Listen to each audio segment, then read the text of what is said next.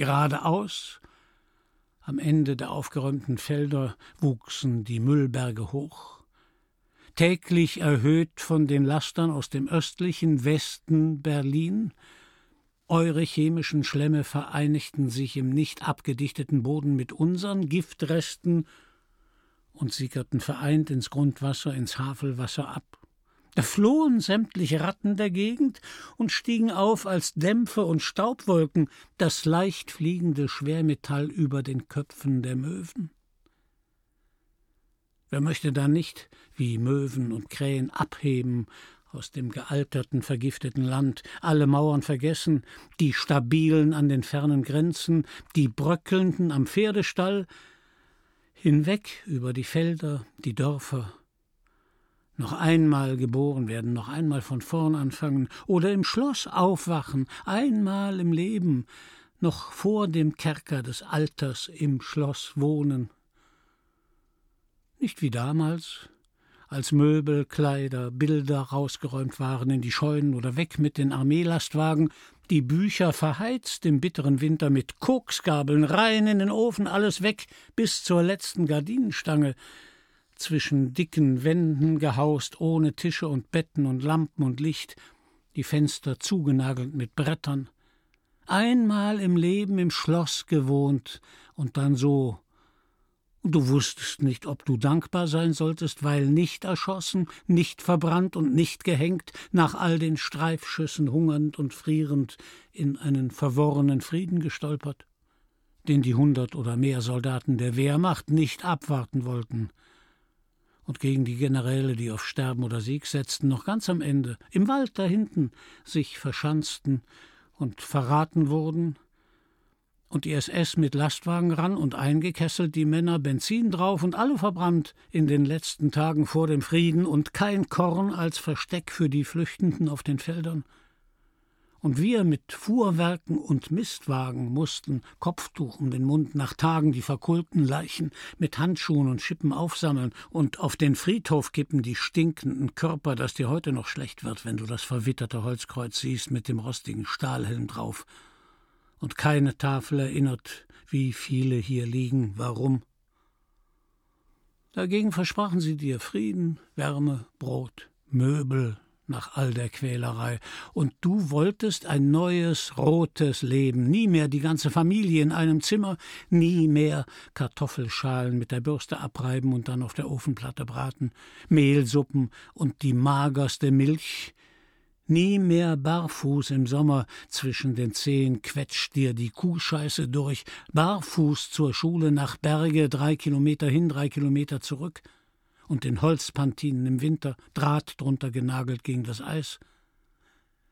Da ging es aufwärts mit der Bodenreform. Eine Kuh, ein Schwein, ein Feld und dann hochgearbeitet. Bitter langsam, aber hoch. Und das Gefühl, Du kannst Weizen und Bohnen und Mais hochziehen, das Vieh wird fetter und die Milch, wenn das Soll dir nicht ins Genick haut. Ein neues Leben vorwärts, aufwärts, brüderlich, was des Volkes Hände schaffen und deine Hände kräftig dabei, anpacken, mitmachen, aufbauen.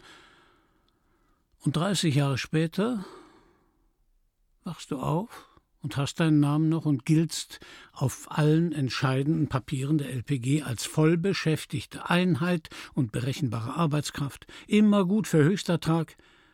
Aber wenn du ans Fuhrwerk Flieder stecktest am verbotenen Feiertag, scheißt der mit dem Parteiabzeichen dich an. Flieder ab oder 50 Mark. Und wenn du die Pferde anspanntest, mal rausfahren mit dem Kremser am Vatertag, stoppten dich gleich hinterm letzten Haus die Volkspolizisten, rissen am Zaumzeug und wiesen dich zurück ohne Grund, oder der Grund war, du sollst nicht feiern, und wegen einmal Meckern am Brot nie mehr nach Berlin.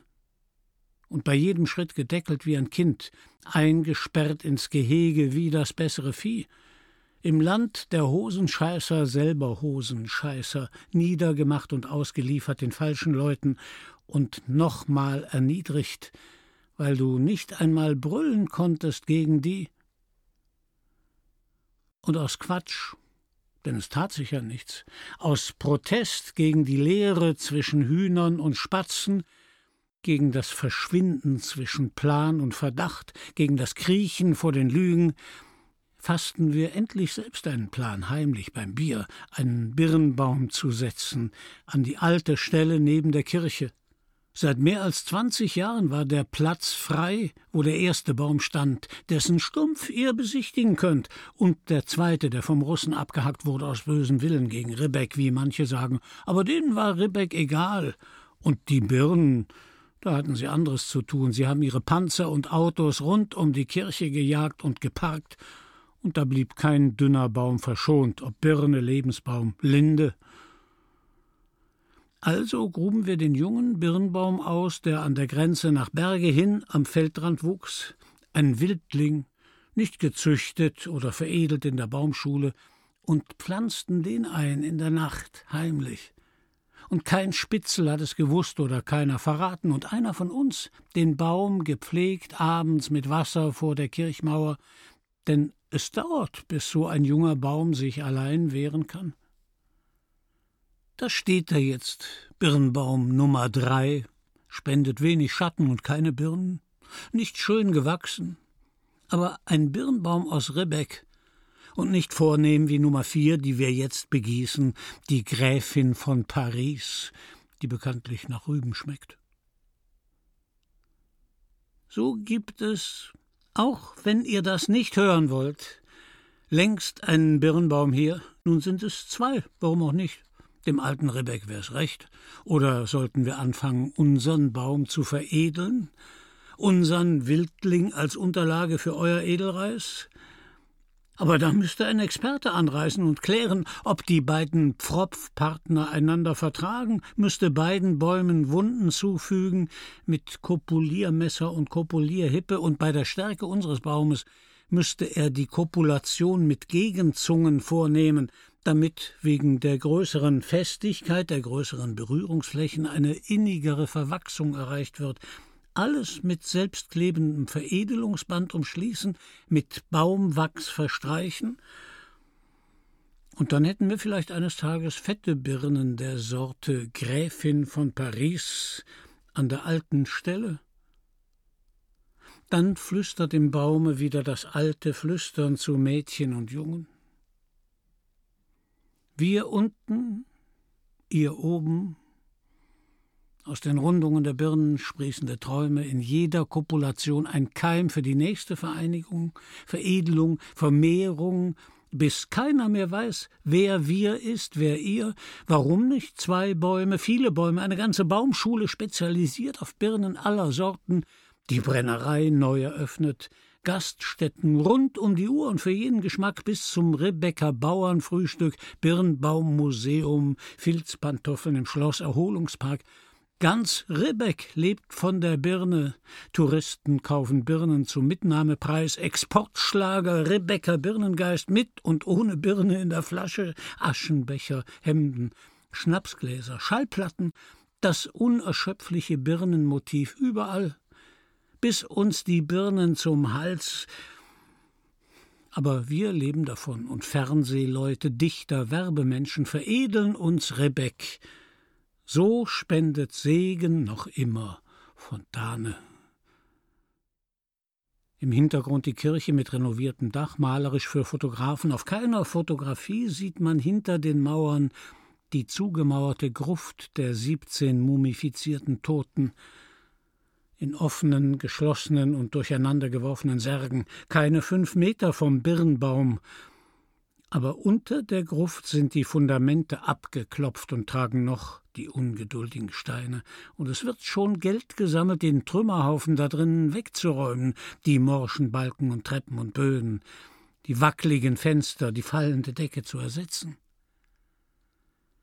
Die Zeit stockt nicht mehr wie früher als wir zusahen, wie Steine verrosteten und Eisen zu Sand wurde und Holz zu Staub, und auch deshalb ausgetreten sind aus der Kirche, weil sie uns betrogen und alles verkommen ließ, vor unseren Augen, seit der Pastor, der zum Säubern und Bessern und Pflanzen und Harken kommandierte und zum Singen Jesus meine Zuversicht den Westen vorzog, weil er den Mund aufmachte und auch bei der Predigt verständlich schimpfte auf Kommunisten, die ohne Gott und den Menschen die Ernte einfahren wollen und die Dörfer zerstören? Oder ging wegen Erbschaft nach Westen, wo die Dörfer, wenn es stimmt, was sie im Fernsehen zeigen, zerstört sind auf andere Weise? Und wir blieben Gott verlassen zwischen den Spitzeln auf den Holzbänken was soll dann noch die Kirche, wenn sich kein Pastor mehr kümmert und alles verfiel und faulte und niemand mehr etwas tat für das, was uns fehlte im immer dichter abgeschotteten Dorf? Und wenn ihr wüsstet, was für ein Fest das Fest heute ist, nach der verordneten Misere und den letzten Betriebsfesten, auch wenn der Birnenschnaps alle ist, egal, ich glaub, du begreifst immer noch nicht, was es heißt für uns, hier sitzen, auf dieser Holzbank ohne Lehne, und nicht mehr stramm stehen innerlich und aufpassen müssen und kein falsches Wort sagen. Jeder darf alles jetzt, egal was ihr denkt, ob einer spricht oder zehn oder fünfzig Leute, ihr hört lauter Überlebende reden, vom Schweigen befreit, jeder übt noch, was zu sagen und die letzten Sorgen auseinanderzustoßen. Da musst du gar nicht so mitleidig gucken. Eure Leute haben schließlich den Stacheldraht geliefert. Oder etwa nicht? Na also, ein Bier noch, ein letztes. Und dann erzähle ich. Nein, ich. Na gut. Vom geheimen unterirdischen Gang zwischen Schloss und Kirche und den Leichen der Arbeiter, die den Gang gebaut haben, und zwischen schwarzen, verschlossenen Sarkophagen liegen, damit sie nichts verraten und damit die Herrschaften trockenen Fußes zur Predigt, zum Vater unser, zum Segen gelangen und einen Fluchtweg haben für alle Fälle, der ihnen auch nichts genützt hat, als der Russe, als alle flohen in westliche Richtung. Nein, dieser unterirdische Gang ist nur ein altes Gerücht, das neue Gerüchte nachzog über die Rebecks, die sich versteckten mit Vorräten in der Erde im Gang, bis sie gesucht und entdeckt weder mit weißen Fahnen noch mit später Ergebenheit vor den Siegern sich retten konnten. Und die einen sagen, der letzte Rebeck sei am Birnbaum erschlagen worden vor den Augen seiner Köche, Diener, Kutscher, und die anderen wissen mehr und murmeln was von Sachsenhausen. Ein Nazi des Dorfs habe ihn angezeigt wegen verbotenen Schweineschlachtens, was alle machten, ihn aber ins KZ brachte, so dass er danach als Sieger und Verfolgter des Nazi-Regimes hätte auftreten können wegen des toten Schweins, wenn ihn die SS nicht erschlagen oder erschossen hätte und selbst nach alliiertem Recht hätten die Erben nicht enteignet werden dürfen, doch das eine Schwein habe die Familie am Ende auch nicht gerettet, so dass sie die sechstausend Morgen Land, Wald, Schloss, Acker, Vieh und Brennerei und Ziegelei und Meierei hergeben musste und mit Fahrrad und Möbelwagen fliehen. Nein, Rebecks Untergang war ein amerikanischer viermotoriger Bomber, der 1944 abgeschossen oder mit Motorschaden im Weizenfeld niederging und brannte. Das ganze Dorf lief hin, so viel steht fest.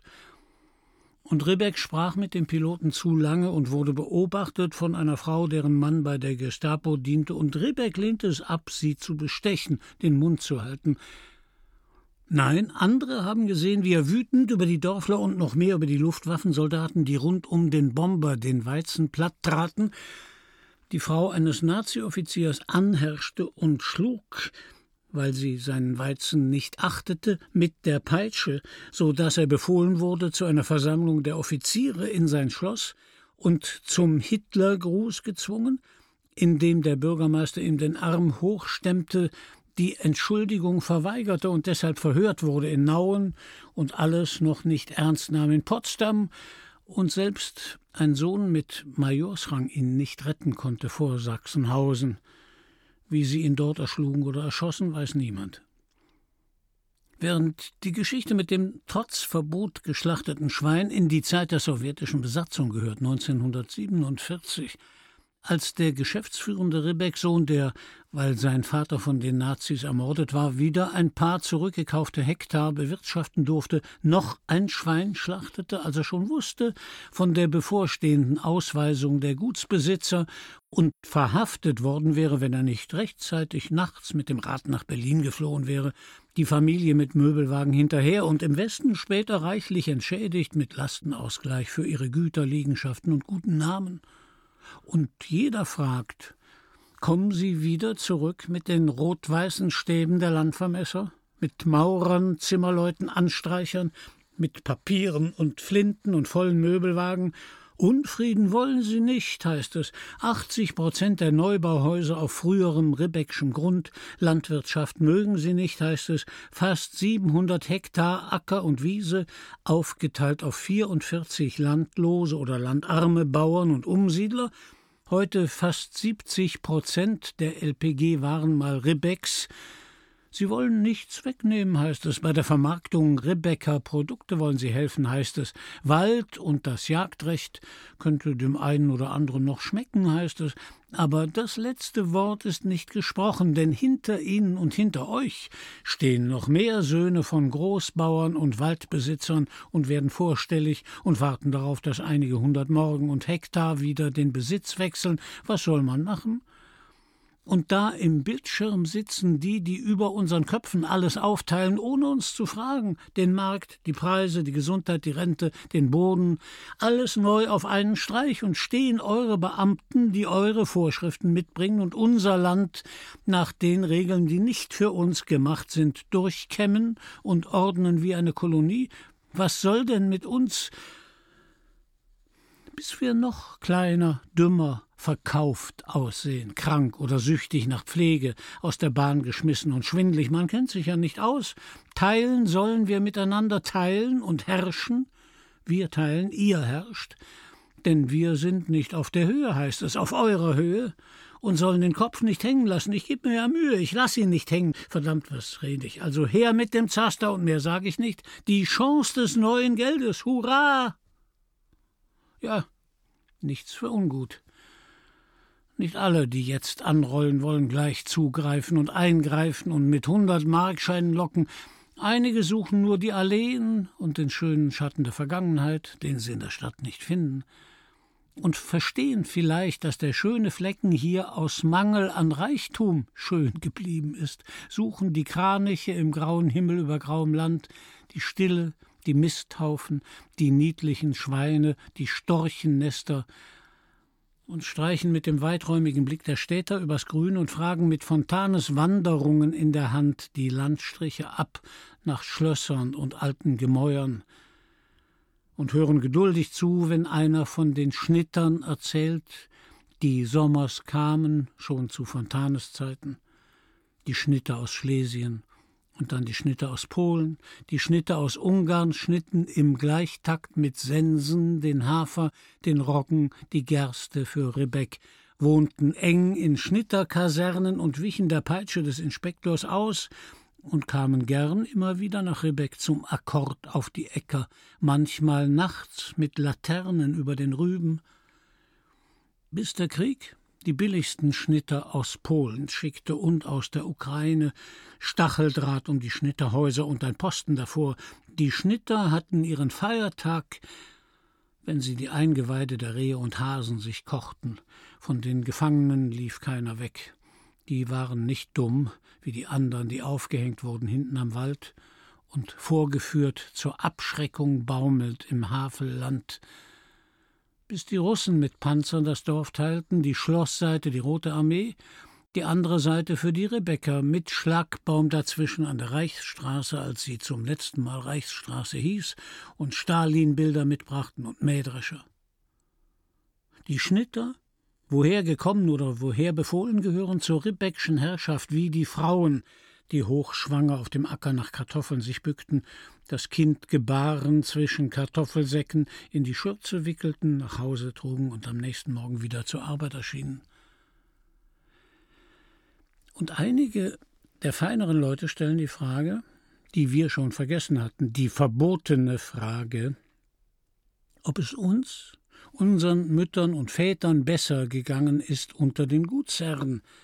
Und die verbotene Frage, was wäre, wenn die Junker geblieben wären, oder darf man Junker schon nicht mehr sagen, weil das ein Wort der Partei sein könnte, ob die Häuser, dann festere Dächer, alles mehr Ordnung und ein schöneres Bild für uns und eure Fotoapparate und ob wir öfter mal hätten aufatmen können und weniger Ärger bei der Arbeit und danach. Wer wäre lieber ein ergebener Landarbeiter bei der weltbekannten Firma Rebeck mit einem Chef, der hin und wieder die Mütze zieht, wenn du vom Feld kommst, die Mütze ist auch so eine Legende wie die Birne?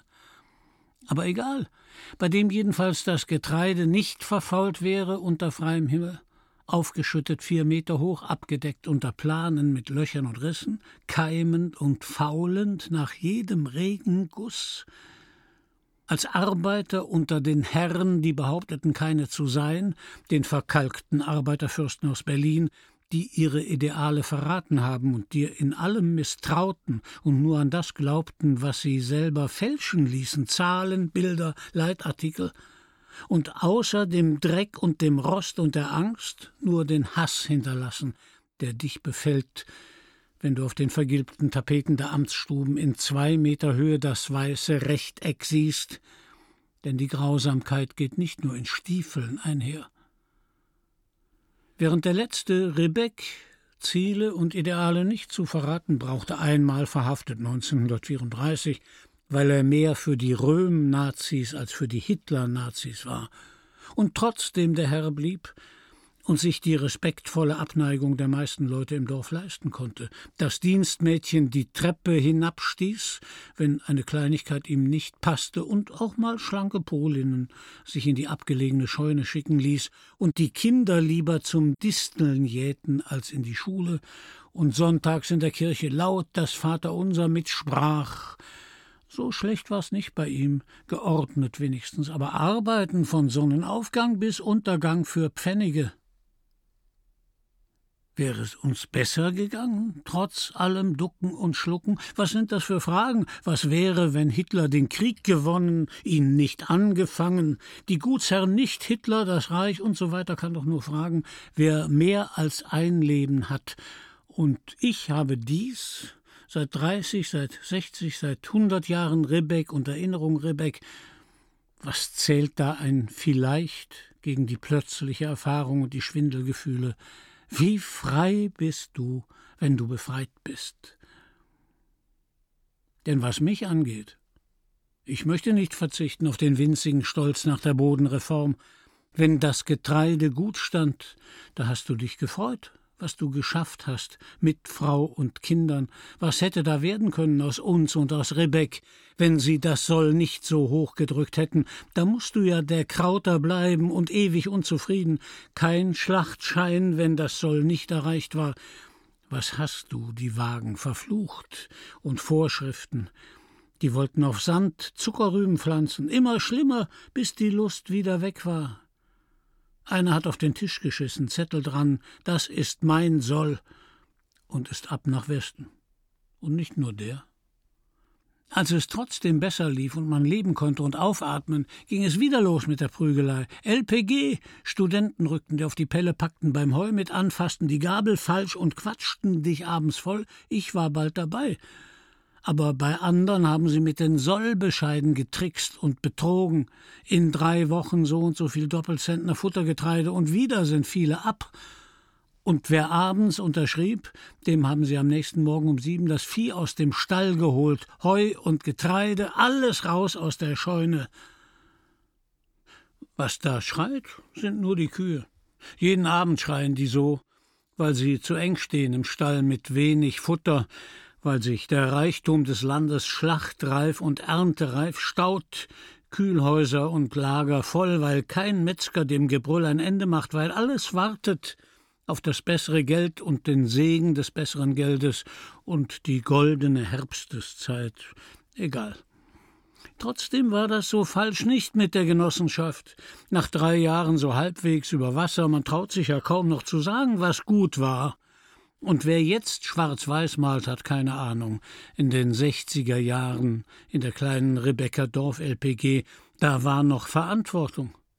und jeder fühlte sich dabei, und da hat man was getan für die andern und gut gewirtschaftet, hast deine Zeit gehabt, abends und Urlaub. Erst mit der Trennung von Tier und Pflanze, mit der idiotischen Großraumwirtschaft und dem ganzen Größenwahn und den Bürohengsten war der Spaß wieder vorbei. Da rutschte alles in Gleichgültigkeit ab. Da war dir egal Verfall und Verschleiß und die immer größeren Pläne, da wurden Alleen abgehauen und Hecken rausgerissen, kein Schatten mehr in der Mittagspause unter Apfelbäumen, Gräben zugeschüttet, der Fußballplatz umgepflügt und der Viehhalteplan verdoppelt, verdreifacht. Und die Sprüche, du hast deine Arbeit auszuführen. Was soll's, aber so war es doch. Befreit, jetzt wieder befreit. Prost! und vereint. Prost! Lauft nicht weg! Wir fangen doch gerade erst an, oder stink ich euch zu sehr nach Stall, oder red ich zu viel. Aber ich bin doch nicht der Einzige, der hier redet. Wir alle befreit, aber nicht von der Arbeit befreit, die weitergeht, die sich nicht ändert für die Knochen der Bauern zwischen Staub und Schlamm, vielleicht etwas leichter, vielleicht etwas kürzer, denn das Land braucht zu fressen. Oder geht es nicht besser dem, der 40, als dem, der 60, 70 Stunden arbeitet? Oder ist auch das ein Irrtum? Ist auch das offen?